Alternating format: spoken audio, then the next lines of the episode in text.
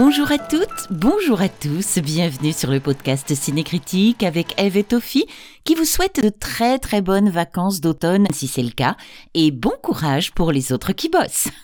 C'est le numéro 194 du 4 novembre 2021 de votre podcast hebdo avec l'actualité du cinéma, les films en salle et avoir des conseils de séries et de films à voir à la maison.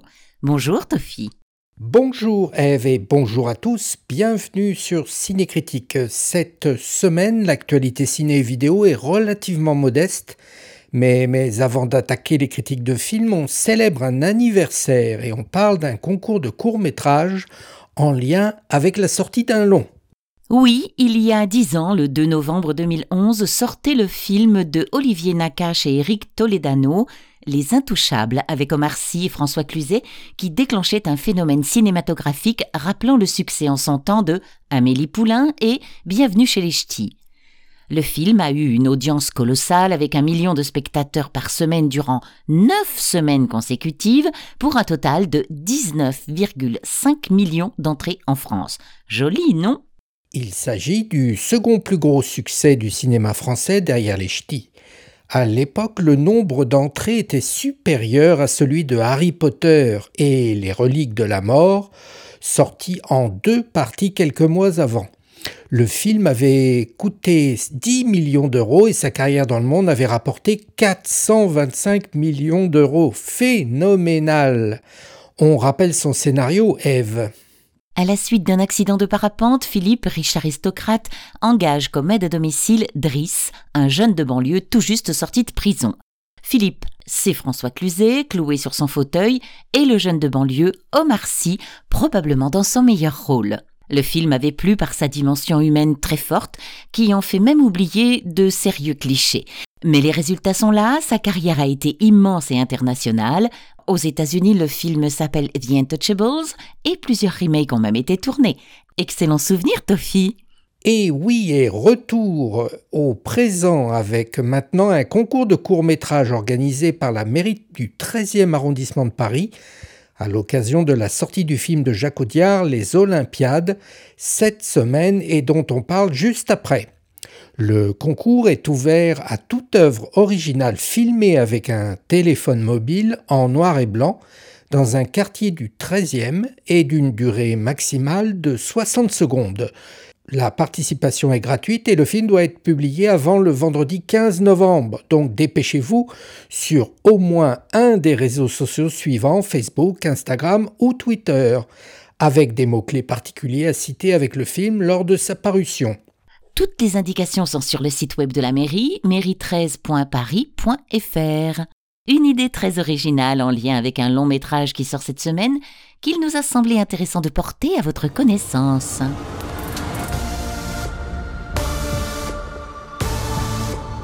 Pourquoi vous êtes parti alors? Pour m'installer à Paris.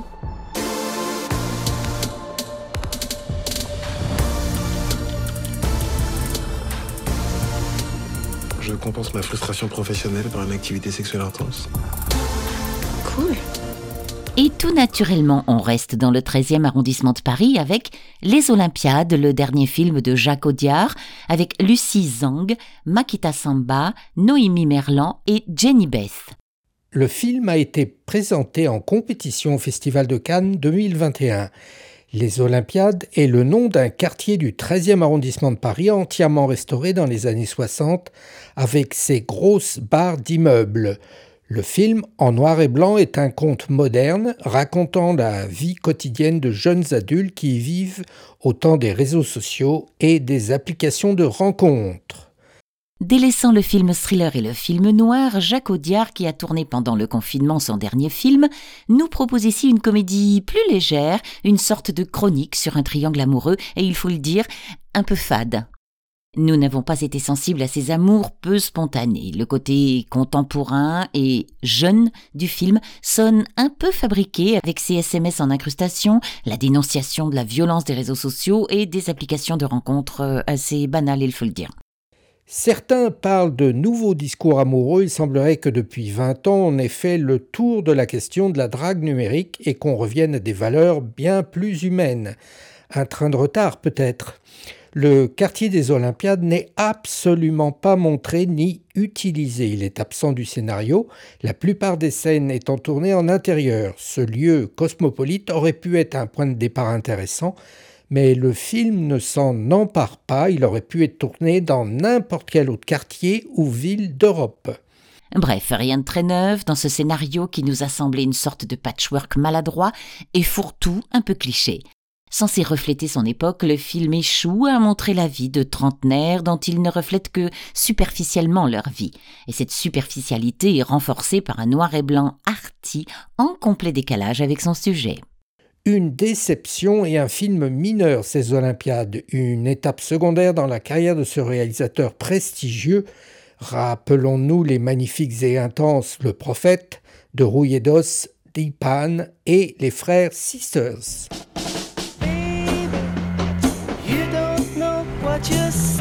brings you down then?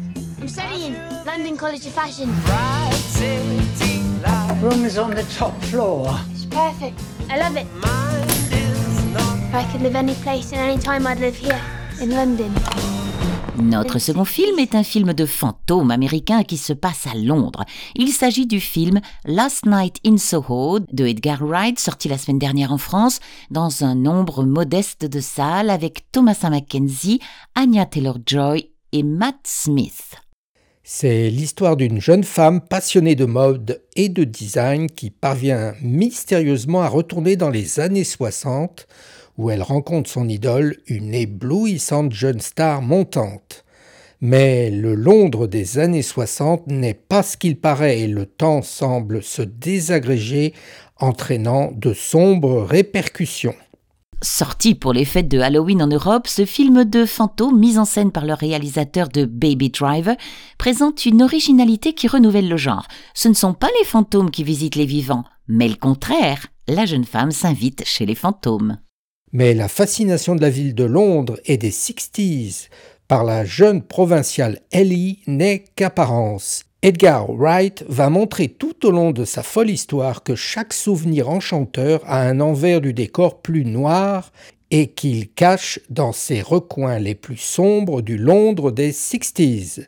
C'est là la principale qualité du film, surtout dans sa première partie, de casser le fantasme des 60s, car derrière la musique, les fringues colorées et la pop culture, il y a aussi la noirceur et des rêves détruits.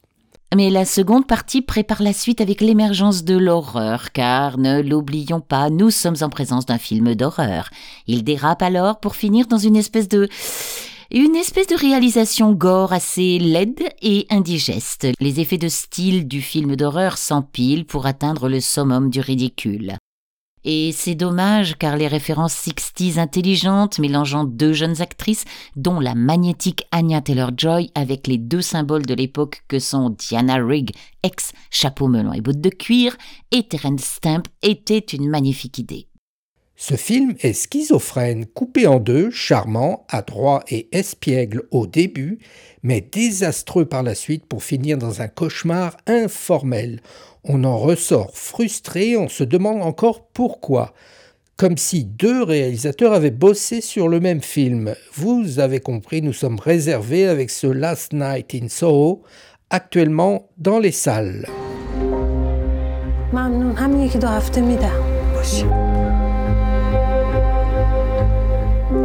بابا رفته یه جای دور شما همسر مرحوم بابک پارسا هستین؟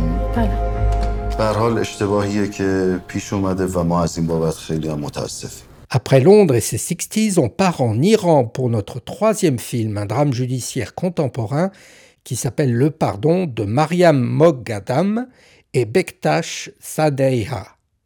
En Iran de nos jours, la vie de Mina est bouleversée lorsque son mari est condamné à mort. Elle se retrouve seule avec leur fille à élever.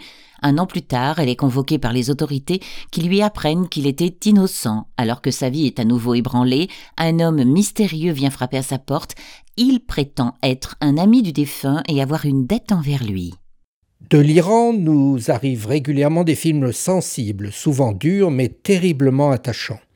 Le pardon en fait partie. Ce premier film austère ausculte le quotidien d'une femme vivant à Téhéran triplement meurtrie par sa famille qui la rejette et souhaite récupérer sa fille, par la perte dramatique de son mari en raison d'une erreur judiciaire et par le fait qu'une femme seule n'a aucun droit en Iran. Mais cette accumulation de malheurs n'est pas le seul argument du film, il s'y installe une tension captivante qui nous tient jusqu'au bout grâce à un scénario qui se déroule par petites touches sensibles. La mise en scène épurée, mais au plan construit et à la lumière travaillée, accompagne un suspense terriblement efficace. Le film est servi par des interprétations d'une très grande qualité, dont Myriam Mogadam, également co-réalisatrice, mélange de force et de fragilité et qui porte le film sur ses épaules. Film réquisitoire contre la peine de mort, contre une justice qui se réfugie derrière Dieu quand elle se trompe, et contre le tout pouvoir masculin, le pardon a une portée universelle. Il développe un sentiment d'humanité en traitant du deuil, du remords et entonne un hymne à la liberté. Un très beau film à l'intensité dramatique croissante et dont la fin nous surprend. On en ressort bousculé et déchiré. Décidément, le cinéma iranien ne déçoit pas, c'est un très très grand cinéma. J'ai l'impression que tout ce que je vis là, c'est comme si c'était pas réel. Le gars, il a dit que papa était pas un gendarme mais un assassin. Il avait le doigt sous, sous la détente. J'ai voulu le, le raisonner. Je voulais juste qu'il lâche son arme. Il nous abandonne là. Il est en train de faire une énorme connerie. Je voulais le sauver. Je l'ai tué. Notre quatrième film nous emmène en Normandie, c'est également un drame et c'est le dernier film de Xavier Beauvois et il s'appelle Albatros avec Jérémy Régnier, Marie-Julie Maille, Victor Belmondo et Iris Brie.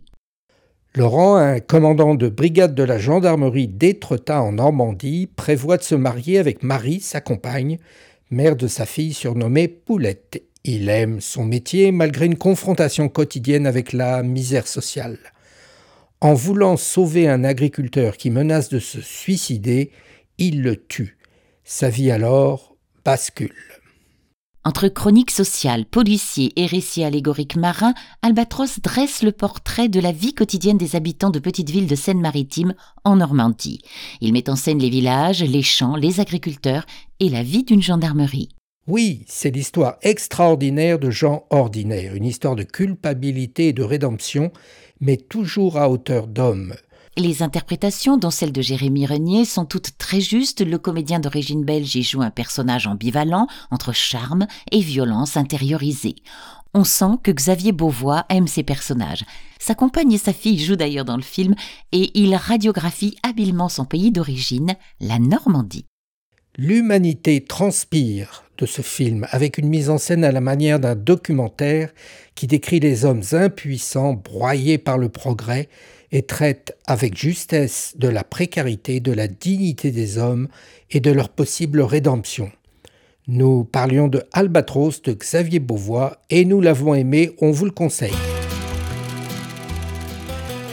C'est avec ce drame que nous terminons nos conseils hebdo de nouveaux films. Une semaine en demi-teinte avec des films que nous avons pour certains moyennement appréciés et surtout des sujets graves et lourds. On essaiera de faire plus léger et plus gai la semaine prochaine.